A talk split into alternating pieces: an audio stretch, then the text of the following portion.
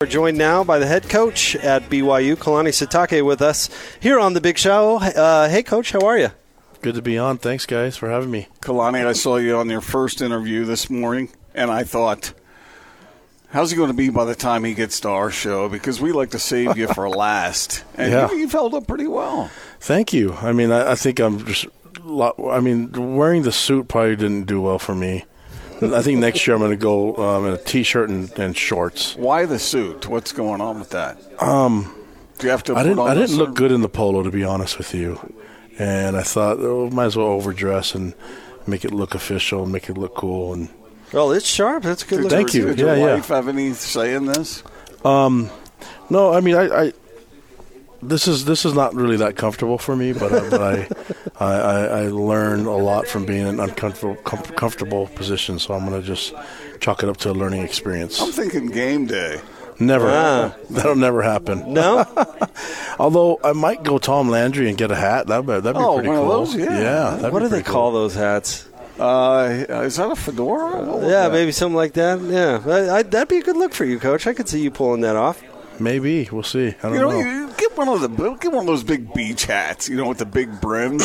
Well, that's I've what I. seen you wear. yeah. I wear those, and, and uh, I think a lot of people made fun of me for wearing them. Oh, I thought it was a great look.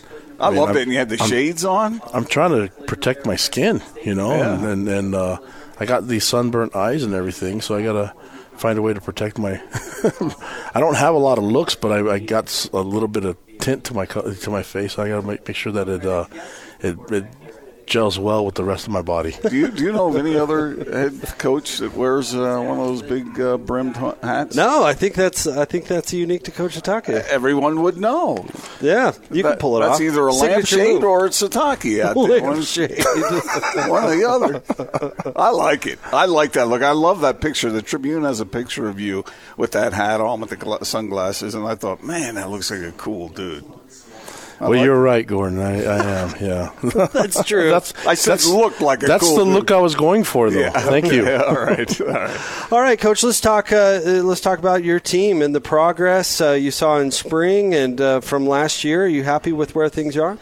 Yeah, I mean, I, I, I I'm looking at what our players are doing and, and the energy that that I'm feeding off of them, um, and the things that they're doing as a group, and I've been really pleased with what I saw from the Utah game last year, going into the bowl game, and then um, that going into the um, into spring ball, and then what I'm seeing right now currently. So I've been really pleased with the team and, and, and with the leadership that I'm seeing, and and most of this motivation has come from within, from the players, and so I, I'm feeding off of them and just trying to do my best as a head coach to put them in a position for success. It seems as though, Kalani, that uh, you've been trying to build this culture for a while. Not just the culture, but the technical aspects to it. You've been calling for explosive offense for uh, ever since you started here. And it seemed like toward the end of last season, certainly in the bowl game, I, I remember having a conversation with you, and you said, This is what I'm talking about. This is the vision you have for offensive football at BYU. I do, and it's something that was really familiar when I was a kid watching BYU football. You know, so um, I, I- I'm in a position now where, you know, I'm getting a little impatient, and, I, and I understand some of the fans feeling the same way, and so. Um, trying to get production is the most important thing, but I also understand that our offense was brand new last year, and um, but I'm that's why I'm really looking forward to this year and, and uh, how familiar things are going to be for Zach and for Jaren and for the O line and receivers, running backs, and tight ends. I, I'm, uh, you know, it was weird. We added a new O line coach who's really familiar with Grimes and Eric Mateos, and um, I almost forgot that he was a new coach to our staff because the transition was uh, was an easy one for him, and um, buying into the system, into the culture, into the way that we recruit and even the way our offense works. I, I watched him come into the group and on the offensive side and, and just kind of get working on, and it's clicking really well right now. And that's a huge compliment to the leadership that we're seeing from Jeff Grimes and also the the uh, it's a it's a compliment to that whole staff. You know, there's guys in there that have. Uh, a lot of experience play calling things, and, and, and for them to work together with A Rod and Fesi and Steve Clark, uh, AJ Steward, and all those guys to work together with it, with Mateos and Grimes. I, I think it's a really cool thing to see. For and from my point of view, I'm really pleased with it, and I'm looking forward to good things this fall. That's a big overhaul, you know, to bring in a, a, new guy last year and install an entirely new offense and bring together those coaches that you were talking about with all that experience. Uh, did it? Are they living up to your expectation when you made those hires? Definitely, and I think they're not they're not settled on anything. You know, it's not like the last year we won seven games in the bowl game, and they they're like, okay, great, we're we're kind of on our way. They they worked extremely hard in the offseason to find ways to be more productive as an offense. They they weren't happy with the, the, way things were. I mean, I think since Zach took over, they had to kind of transform form the offense a little bit differently. But um, what I've seen from the offseason bowl prep to the offseason, those guys are working hard at making it making it happen, and I'm I'm loving what I'm seeing right now, and I just can't wait to have them put it together and put, put it on the field. That's going to be really important for us, and getting them more production, more points on the on the board, and and uh, you know that in, com- in, in combination with what our defense is able to do and what our special teams is able to do, I think it, it should work well for us this fall. Kalani, when we talked with you a year ago at this event. Jake and I had the same reaction after our conversation with you. It was almost as though you uh, I know you're comfortable in a demanding environment because, uh, from what you've said about the way your dad raised you, you know, and ran a, a fairly tight ship and demanding in, in, a, in a positive way. We both thought Kalani seems like he's pouring on the demands on this team and expecting more out of them at a critical time. And uh, we, we noticed that through the season. I think there was evidence of that. Maybe not every time in every situation, but in more than we saw. Excuse me, more than we saw the year before. Are we reading it right? Well, I, would like to think that I was the same, you know, the entire year uh, from the first year to now, but that would be foolish to say that. I, I think that um, as as you're going through the first year, I, there's really no way to prepare to be a head coach other than just get into it. And that was really some really cool advice that I received from Kyle and from Gary and also from LaVell himself that you just have to go through it. And I've mentioned this before. It's it's like being a father. You know that you can prepare and read all the books you want and and talk to as many dads as you can. But uh, once you become a father, it's a different deal, and you become more comfortable with it. Just like I was with the first child um, compared to when we had our third and how more comfortable I am as being a father, you know. So I think the coaching thing follows the same thing. And um, I'd like to think that I was the same, but I, I, think that I've learned a lot along the way. And, and sometimes you don't have to um, micromanage everything. Sometimes you don't have to, you know, for example, with a, with a pacifier dropping on the floor with your first child, you washed it in hot water. By the time you get to the third child, you just yeah, let the whatever. kid pick it up and, and put it back in his mouth, and that's and you realize that that was really nothing that that should be alarming. You know what I mean? And um, but you learn that through the experience, and so going to the fourth year now, I, I've definitely learned a lot and a lot more comfortable in the role. But um, I, have learned a lot, and I've tried to every year I've tried to make changes and do things differently and get feedback so I can improve as a head coach. And that's something that I did as a father every year, you know, so why wouldn't I do it as a coach right now in my profession? And I, I hope that um, in year 12 or 20 that you guys say, man, you're so much different than you were year three or 4 mm-hmm. I hope I would, you know, be different. But um, in the meantime, I'm going to keep working hard and, and, trying to make that happen. So that's probably, I, I agree with you there, but um, well, you I, were never a pushover, that's for sure. So I don't mean to imply that. Oh no, that's that's yeah. If you're saying that, Gordon, we're gonna have problems. no, I, I am I'm, uh, I'm an easygoing guy, and and and uh, I like to have fun, right? But don't mistake in that for lack of work and and then lack of care. You know, so I I'm passionate about it. Um, I think my style's a little different and maybe not not what a lot of people are used to, but um, I like to have a lot of fun, but I, am saying that that's not a weakness of mine, you know, and and then don't mistake in that for for someone that doesn't work hard, you know, and, and I think that uh, um, maybe people don't understand it, but uh, if you ask anybody or see anything, uh, talk to anyone that knows what we're about, we're going to get the work done. There's nothing wrong with hard work, doing hard work with a smile on your face. What's the hardest part of the job? What was hard about this job is, is actually preparing the recruits um, and the players for the academic part. That that's something that I wasn't ready for in year one. I knew that it was going to be harder at school, but you know, you, you, you don't think that it would be as hard as it was. School here is really difficult, and being able to work that it as you go through recruiting. I know we, we were doing the recruiting pitch with um, the honor code and what's expected from the honor code, and that that was not a problem at all. It was the the taking the 3.9 GPA young man and having him struggle in school here, and then being able to re- respond to that because school is really difficult. But um, I think being able to talk about that ahead of time so they know what to prepare for. I think that was well, that was difficult, and and um, yeah. Other than that, I, have enjoyed every part of it, man. I, I, think that that was a learning process for me. That uh, mentioned that early, you know, and then some guys aren't ready for for this school um, academically. That's just the way it is. It's not like when I played here. It's a, it's a lot it's a lot harder, right? And, but that doesn't mean that you can't survive here or make it.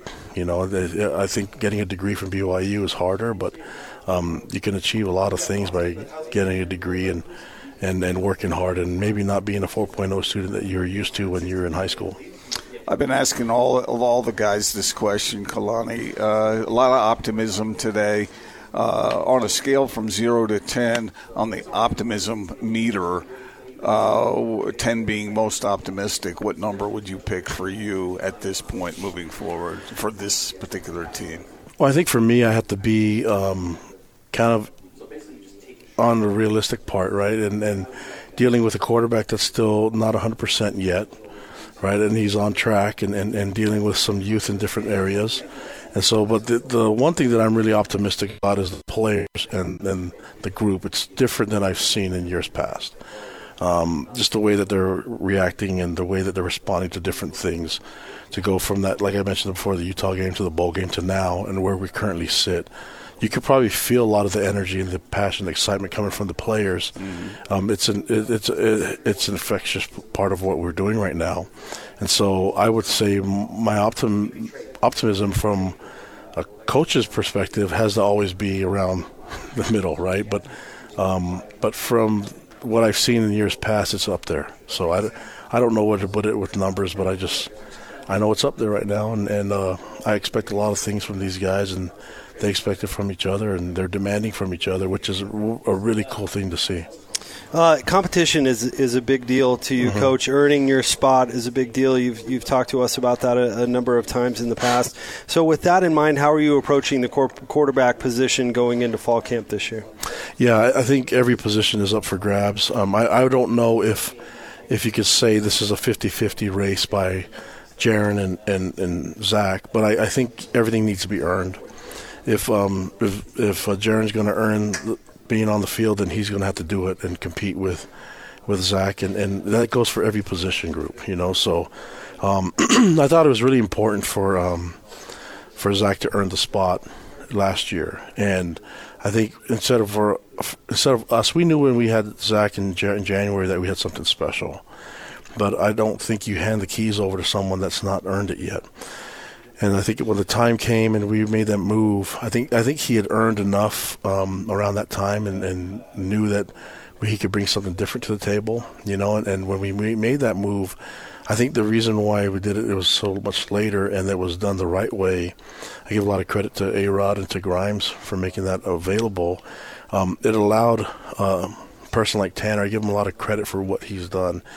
Tanner was awesome during that whole process. He he you talk about true leadership. He was all about the team. He turned around and made it about Zach and built him up and was about the team and put a, an environment in that position group that spread to the other groups where he was about everything about the team and and so you look at the group now it's a group where that can compete against each other but they help each other become the best that they possibly could be and that's because of the example that Tanner set you know so now Jaren and Zach are competing, but they're also helping each other. Same with Baylor and Joe. So um, that has kind of gone from there to the other position groups, and it's a beautiful thing. So we wouldn't be able to do this if it weren't for the senior leadership that we had last year, and specifically Tanner Mangum. You'll like uh, you'll like Zach's answer to a question that we posed to him, and others have as well about being big man on campus, quarterback at BYU. You're well aware of all that and the way that works here. And his his answer essentially was, "I ain't done nothing yet." Mm-hmm. You know, and I thought that's a healthy attitude for a young quarterback to have. I think that's probably going to be the answer no matter what he does. If he does something awesome and, and, and extraordinary this year, um, I, I, don't think I think he's going to be saying the same thing again. You know, if you know anything about his family, about the way he's raised, that's kind of everything he hears is just to keep working hard and um, look at his mom and his dad and his siblings, but also his extended family, his uncles and aunts and his grandparents. They kind of just have that mindset of just working hard and, and never settling. And so I, I don't think he's going to be a problem at all when it comes to being puffed up in pride and everything because he gets humbled really quick by his family. And that's a, a really cool thing to have. Kalani Sitake, uh, head coach at BYU, with us on 97.5 and 1280 The Zone. Uh, now, Coach, I've, I've, got to enlist your, your help with something. Okay. Um, Gordon made a bet last year and it, it, he is not paid up, and so we may need a little another one. Uh, we may need a little encouragement. You're bringing, uh, you're bringing this to the wrong guy because I owe him a steak dinner. Too. Austin, Austin has a little tape we want to play back at the studio. Austin, if you please. Oh, if BYU wins, I will take you and your wives to dinner. Any restaurant in Utah that you want to go to. Okay. I don't see a way they can win. Go Cougs. That was before the Wisconsin game. Can you please bet every week f- before we play against yeah, us? I've, I've, I've got a bad run of bets. Uh, I better stop doing Stay that. away from Wendover, Gordon. Yeah, yeah I guess. I'm not much of a gambler, but uh, uh, that game really, Kalani, I know you think you're going to win every game before beforehand and whatnot, but what a – I mean, I don't know how any honest person can't say that they walked away and shook their head at what happened on the mm-hmm. field.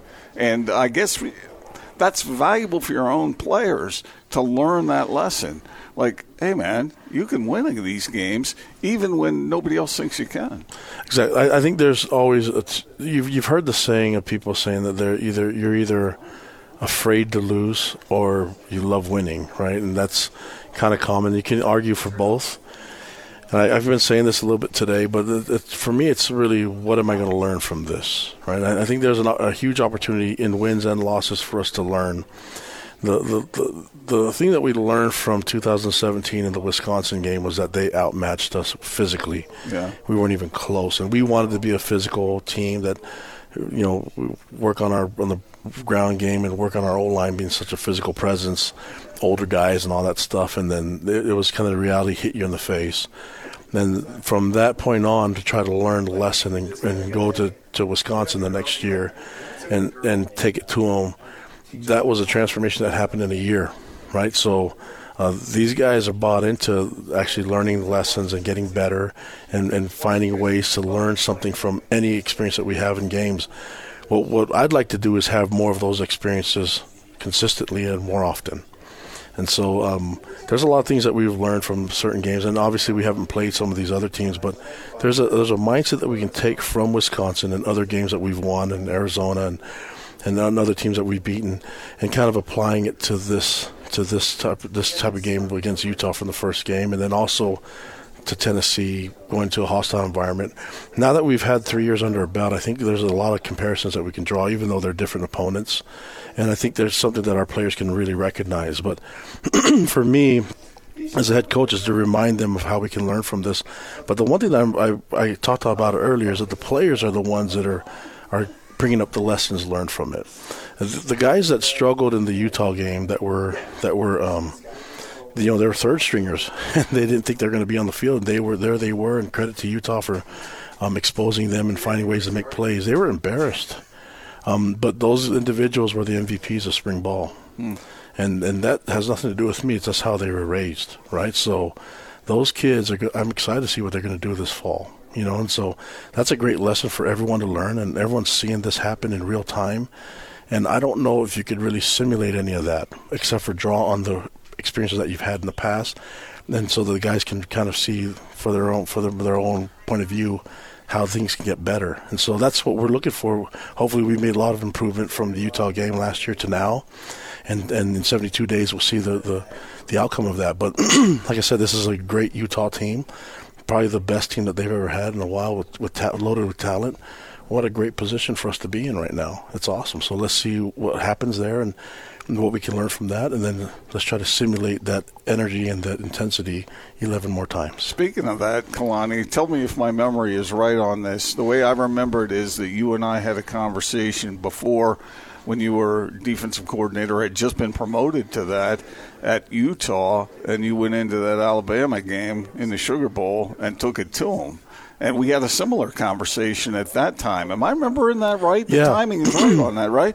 And you guys went out and just played like like like maniacs. Just took it to that team, and uh, again, same thing. A lot of people didn't think that that would happen. Well, there's a difference with that year. You know, we, we were prepared for it, and and so I think it's easy to want to expect and want results, but if you don't work for them, then you're fooling yourself. You know, and so the the key is to really work for. It. There's a difference between arrogance and confidence. Arrogance is trying to fake it like you did the work. And, and, and hopefully you can fake it through. And confidence is that you did, you did all the work and you know it and you, you're letting everybody else know it. And so our, I feel really good with our confidence level right now, and I- I'm excited about it. But that that's that's stuff that I didn't dream up. That's things that I've seen in my coaching career. I've seen uh, from LaVell, and I've, I've learned. I've seen stuff from LaVell, from Mac, from what Urban's done. I, I've learned from a lot of stuff that Gary has done and Kyle has done. You know what I mean? And, and so this isn't anything that I'm dreamt up. This is stuff that I've noticed and trying to put into work here. And um, and then they, all that stuff from LaVell, all those times, and then trying to embrace the things that Bronco did well and that Crowton did well and, and that LaVell did well, and trying to make it make it BYU. And that's what that's what I'm trying to do. Speaking of Bronco, you said something today that caught my attention. And first of all, let me back up on this because, Kalani, you know where I am on this. You're the right man for this job. I've uh, I've said that repeatedly. Uh, I don't think there's a better person to be in this very unique position than you are.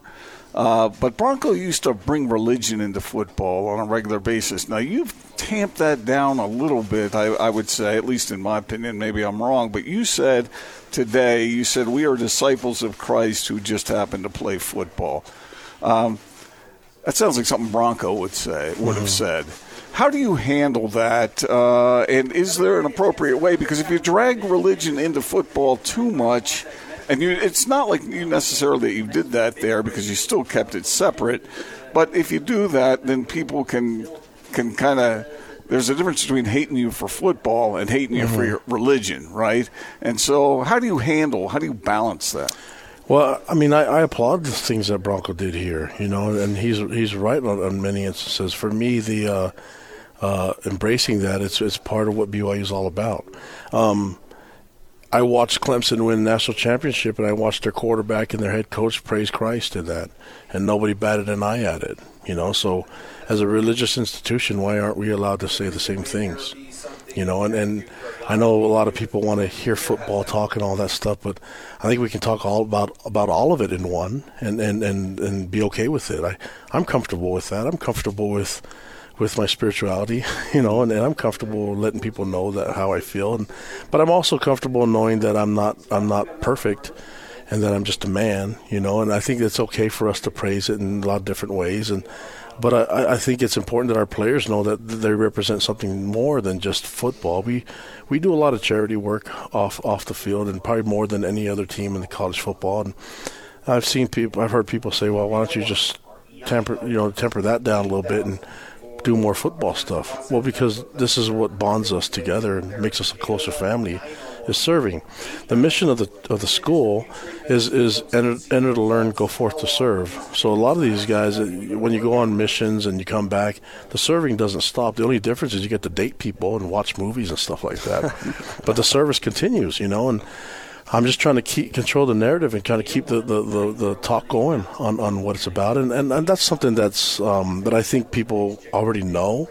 But I think it's okay if I say it once in a while and I remind everyone what we're about. And, um, that that's that's what drew me to BYU in the first place, even as a coach, you know. And so um, that's the, I, I'm, I'm I don't think that I mean I've I've had LaVell talk about things like that. I went on a mission because of LaVell, you know, and, and I've mentioned that before, but uh, I don't hear I don't think LaVell is out there praising himself about it. Um, but I, I'm I'm just saying that it's okay if I feel comfortable mentioning that that we are disciples of Christ, and I think that's okay. And I I, I don't expect people to judge us because I don't judge anybody else.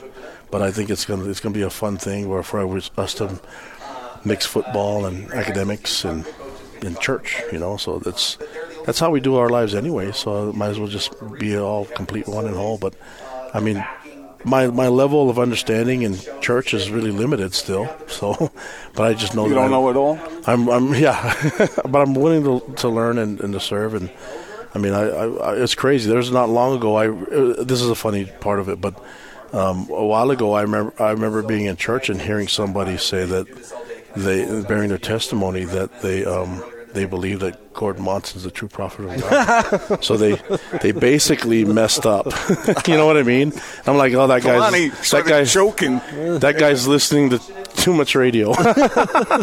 no, but I, I, I think it's okay for, for, for me to mention that, and I I hope people are okay with it and comfortable with that, and and if not, then it's okay. They they can voice their opinion to me, but that's who I'm going to be, and and be be okay, comfortable with mentioning that. You know what I mean?